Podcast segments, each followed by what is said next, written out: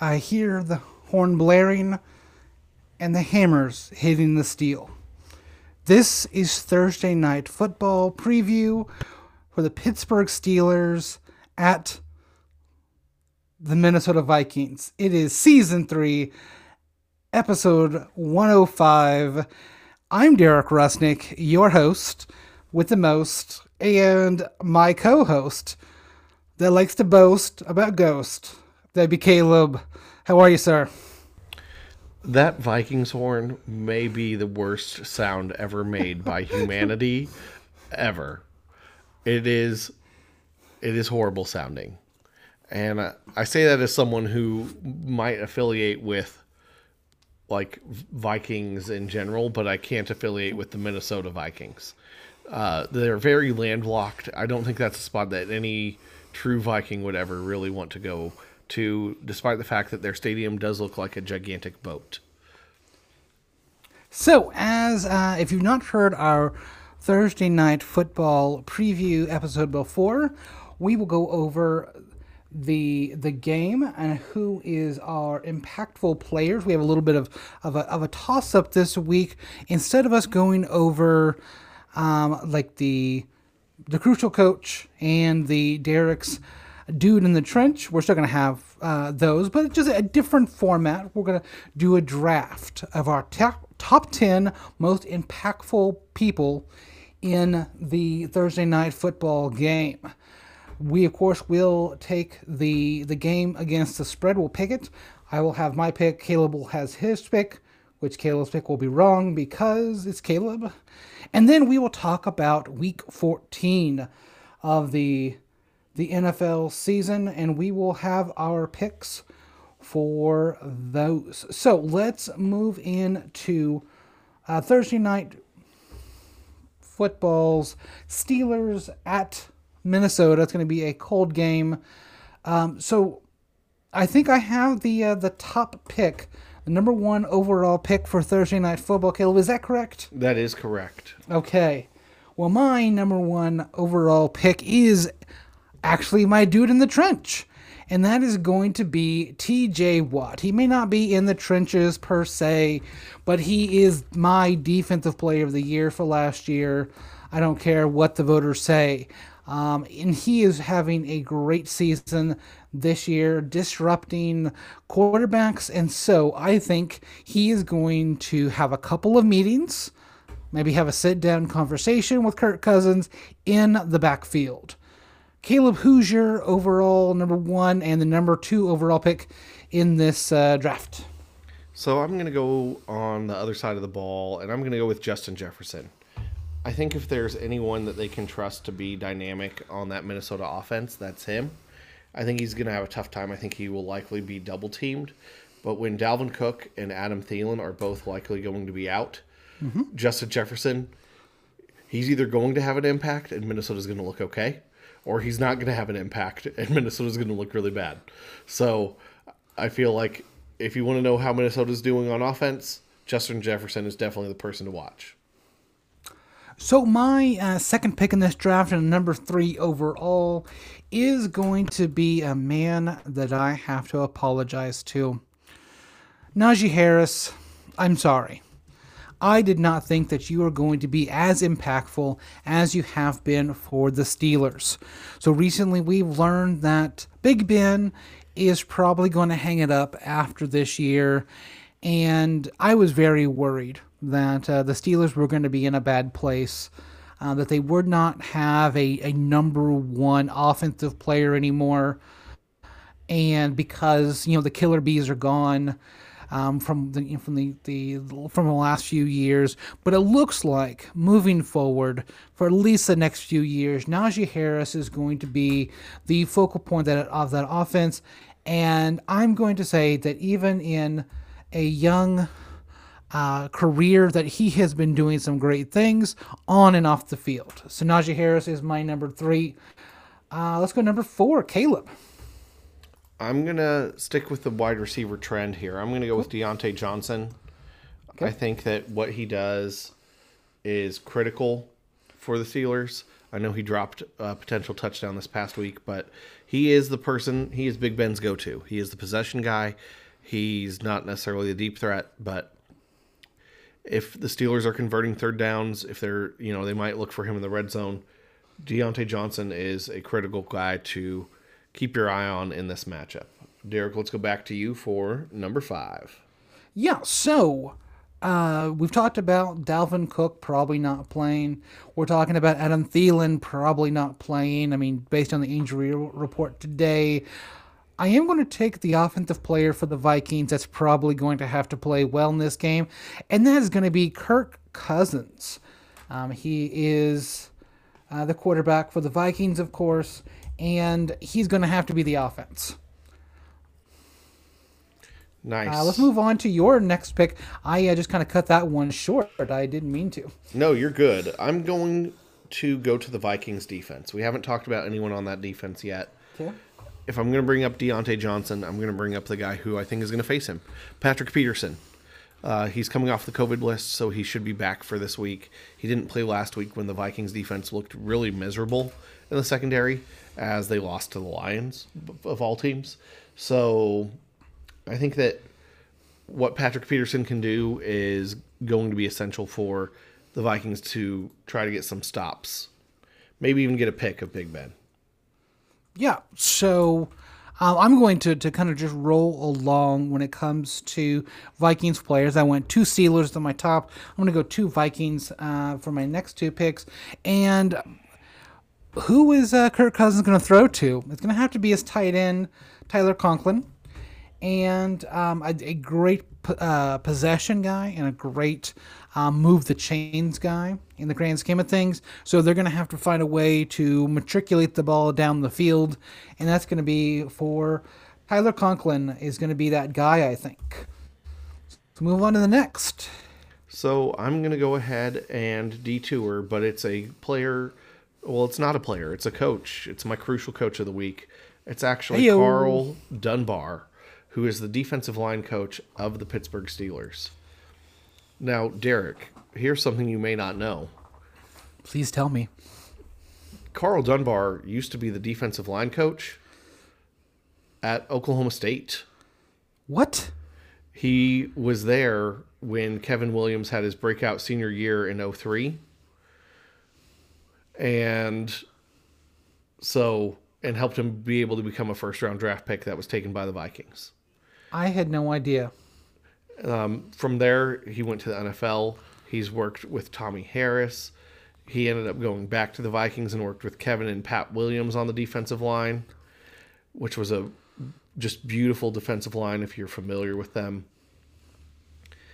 He, you know, has coached under Nick Saban. He's coached under at Alabama. He's got a national title there. He's coached for under Rex Ryan with the Jets and the Bills. He's been a little bit of everywhere.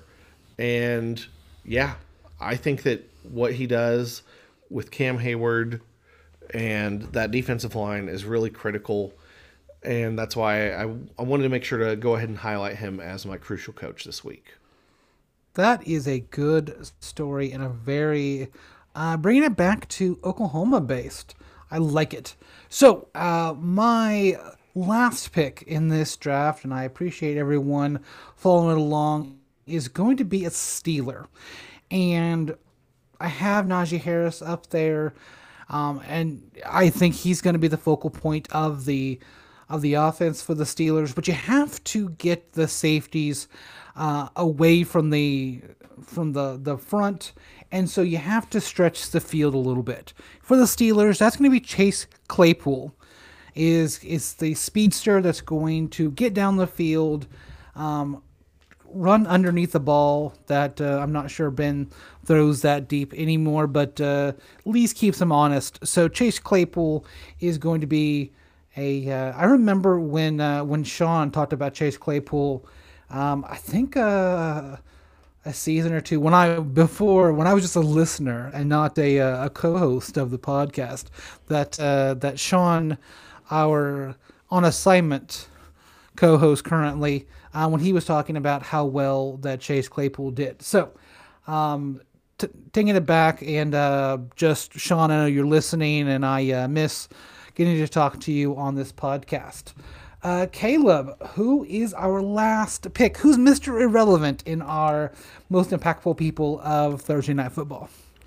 So I know this one's going to be in a dome, but it's something that has troubled Minnesota for a while. I'm going with their kicker, Greg Joseph. He's been pretty good this year, but anytime you're trying to get a win against a team, especially a Steelers team that has a solid defense, you've got to be able to come away with points anytime you're within like the 40-yard line.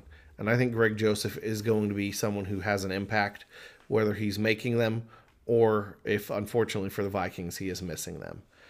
So let's go ahead and go to the spread that we have for this game. The Vikings are a 3-point favorite. The over-under is 44.5 points. Derek, where do you land as far as this game is concerned?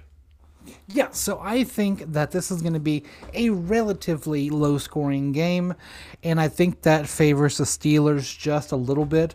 So I think the Steelers go into the Minnesota Vikings territory, take down that horn that you dislike so much, and I don't think they win the game, but I think they lose by less than 3. I think it's going to be a pretty close game in the grand scheme of things. And so I had the Steelers plus 3 on my side. What about you? I'm going to go with the Steelers plus 3 as well, but I will go ahead and call the upset. I have a tough time picking Minnesota to win anything after they lost against the Lions. True. And I know it's a short week, but I also know that they lost Adam Thielen. I think being able to potentially give Mike Tomlin a easy matchup to scheme against is really bad for Minnesota. We know Minnesota's going to want to run the ball. We didn't mention Alexander Madison, but honorable mention, Alexander Madison. I just don't see where they're getting enough from their offense or probably from their defense. I mean, they gave up 30 points to the Lions, who aren't scoring a ton. So I'm going to go ahead and go out here. I'm going to say it's on the underside of it, but I'm going to go Steelers 19, Vikings 15. Okay. Bit of an odd score for me there. Apparently I'm projecting a lot of field goals in this matchup. It's true. Which, I mean, you did take Greg Joseph, so that does mean something in the grand scheme of things. So that is Week 14's game. Let's go back to Week 13 just for a moment, and I will tell you that Caleb had 2 out of his 4 picks hit, with the Colts minus 9, Patriots plus 2.5. But I will say that I chose the Lions plus 7, not as a winner, but they did win. They did cover the points. Go Lions. Motor City Dan Campbell. You have made at least for a week, you have made a very happy Detroit team.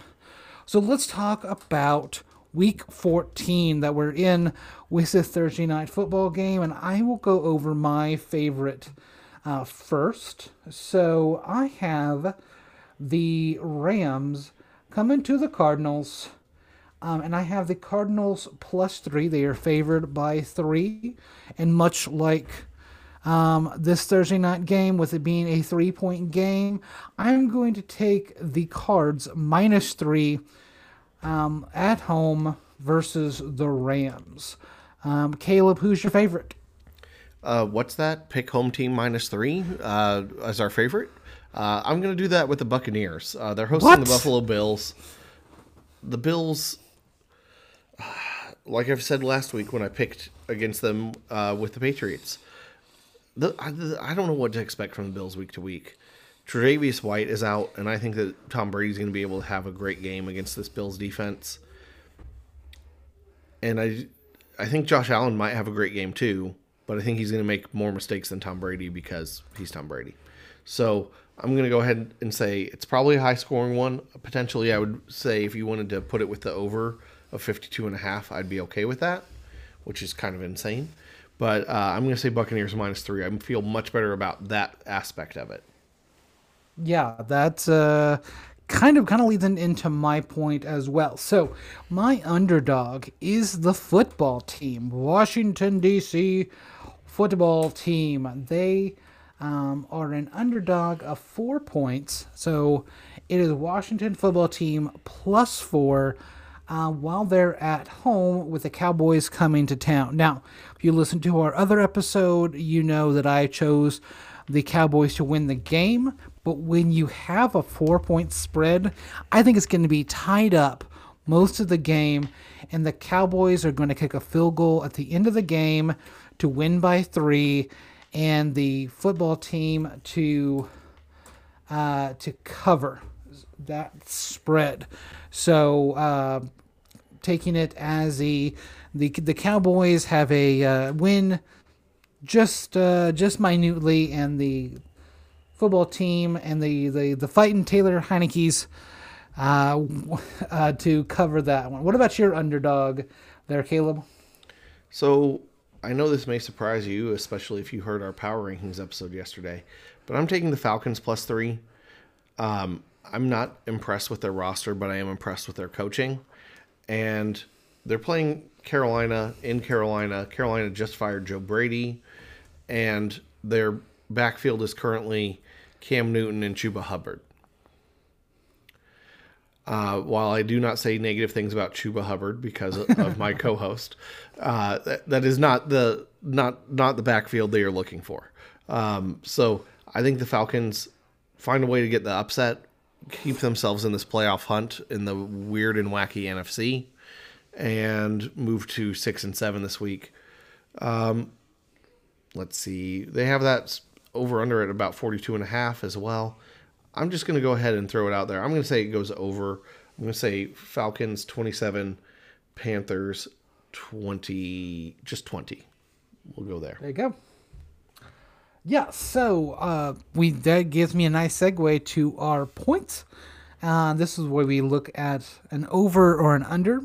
So I'm going to combine my two favorite things of the week. First, I talked about how the Lions got me a cover last week.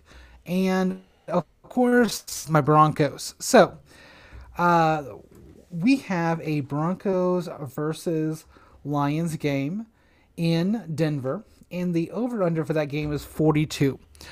I don't think the Lions are going to score that much on that defense. And I don't think that the Broncos are going to have to score a bunch to win the game. I think the Broncos win the game. I'm not choosing that is an 8-point spread. I am definitely not. So I'm taking the under. So Broncos, Lions, under 42 points. What about you, Caleb? What do you have an over or an under for a game? So I'm going with the Ravens and Browns. They're facing each other for the second time within 3 weeks. When they played each other a couple weeks ago in Baltimore, it was 16-10. The Ravens haven't had any game where them and their opponent have gone over a combined 40 points since November 7th, when they went to overtime against the Vikings. I think the Ravens and Browns keep it low scoring again. Give me the Ravens-Browns under 42.5. Lock it in. Yeah, so I was going to laugh and say that they're going to tie that game, and but you can't tie and get the exactly 42, because it's 42.5 for you. But I think, here's the thing, Broncos, Lions, they're going to tie, and they're each going to score 21 points, and I'm going to have a push on mine. So we always pick a game that we want to avoid. We're not going to pick it. We're not going to even think about it. And for me, this week is the Seahawks and the Texans. The line is 7.5. The over-under is 42 points. I do not know where the money is on that or where I can make money over-under choosing one particular team. I'm assuming a team is going to win that game, as most of the time it does happen that way. So I'm just going to avoid it. I'm just going to walk away. Seahawks, have a nice week. Texans, the fighting Tyrod Taylors are, have a nice day yourself. I'm walking away. Who are you avoiding this week, Caleb? So it's a really close game. 49ers +1 versus the Bengals -1. Over-unders 47.5. Both of those are about as average as you can make them out to be. The 49ers just lost to Seattle, that was frustrating. And the Bengals just lost to the Chargers. So I don't feel great about either team. Neither one of them is riding momentum. Joe Burrow could be hurt. Yeah, I just don't want to touch this one. I think that it's a bad pick. Stay away. That's very smart. So, speaking of Chargers, that beat the Bengals last week, I am going to on my wild card game. This is a game that we don't really expect to hit, but it's just a kooky game that we think would be fun to pick, and we doesn't hold against. No one's going to hold it against if we get it wrong. For me this week, it's going to be the Chargers game, and it's going to be the Giants +10.5. Everyone knows how much I love a double-digit spread and how much I love a half-point spread as well, where I'm sure there is there's not going to be a push, put it that way. It's a 10.5, so if they're a 10 or 11, there's at least going to be a winner-loser on that. I don't know. I mean, the Giants are going to L.A. I don't know who the Chargers actually are. I mean, I love Justin Herbert, and that's a little spoiler for another episode. But 10.5 is a lot of points in the NFL. So my wild card: Giants +10.5. Caleb, do you play poker? Do you play with wild cards? I do like wild cards. Maybe doing some one-eyed jacks or some one-eyed kings, just to make it where people really have to pay attention to what they're looking at. My wild card this week, though, I am going with the Packers. I'm being a little bit of a homer here. -12.5 against Chicago. When they played at Chicago, the Packers won by 14 early in the year, missed some opportunities. We're getting a Packers team that is coming off a bye. You know, the only person who I know of who's on the COVID list is Jordan Love, and he wouldn't play on the field anyway. So, you know, Rodgers is there, Adams is there, Lazard is there.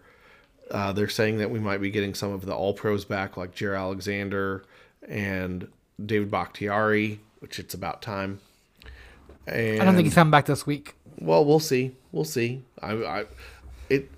This is what happens when we record early in the week, and I have to wait until Sunday night for a game. Sure. At this point, anything can happen. So, is it a big spread? Yes. The Bears are way worse than they were when we played them earlier in the year. Justin Fields is hurt. Allen Robinson has been out. Khalil Mack is hurt. Like, there's not a lot of things to look forward to for Chicago. Except for, as I said, you know, maybe if we go out and blow them out by maybe, you know, 20 or 30, maybe you can actually have your head coach get fired like you want, Bears fans. So you would know exactly where I was going with my joke afterwards. I didn't know for sure. Does he get to come back? Does he get on the team plane to come back to Chicago, or is he stopping by someplace else and sleeping on the couch that night? I mean, I don't know very many people who are going to let him sleep on the couch, but they'd probably love for him to stay coach of the Bears there in Green Bay. So, true. I think that's it, Derek. Is that everything? Oh my goodness! I saw all these rest of these notes that we had, but those are just the odds for this week of the teams that are playing. So, we want to thank you for listening to this episode, and we want you to choose some games and send them to our Twitter. @BrodyTalk is our Twitter address, and take a look at some of the odds and say, you know, tell us where we're wrong. If you've got a better game out there for an over-under or against a spread, send it to us. You can find that link and all of our others at our Linktree account, linktr.ee/BrodyTalk, we would also really prefer, as an early Christmas present, to get a review from you. So give us a 5-star if you want. I know that on your Christmas tree is only 1 star, but go ahead and give us 5 and leave a review if that's possible on your favorite podcasting platform. Buy some of our merch from our Linktree account as well. So for myself, a very... he's looking for a manger right now for him, Mary, and Joseph. That would be Sean, our absent coach. He is following the star himself. And of course, my lovely, lovely co-host with the sinus voice, Caleb. Do me a favor and have a wonderful day. Bye, everyone.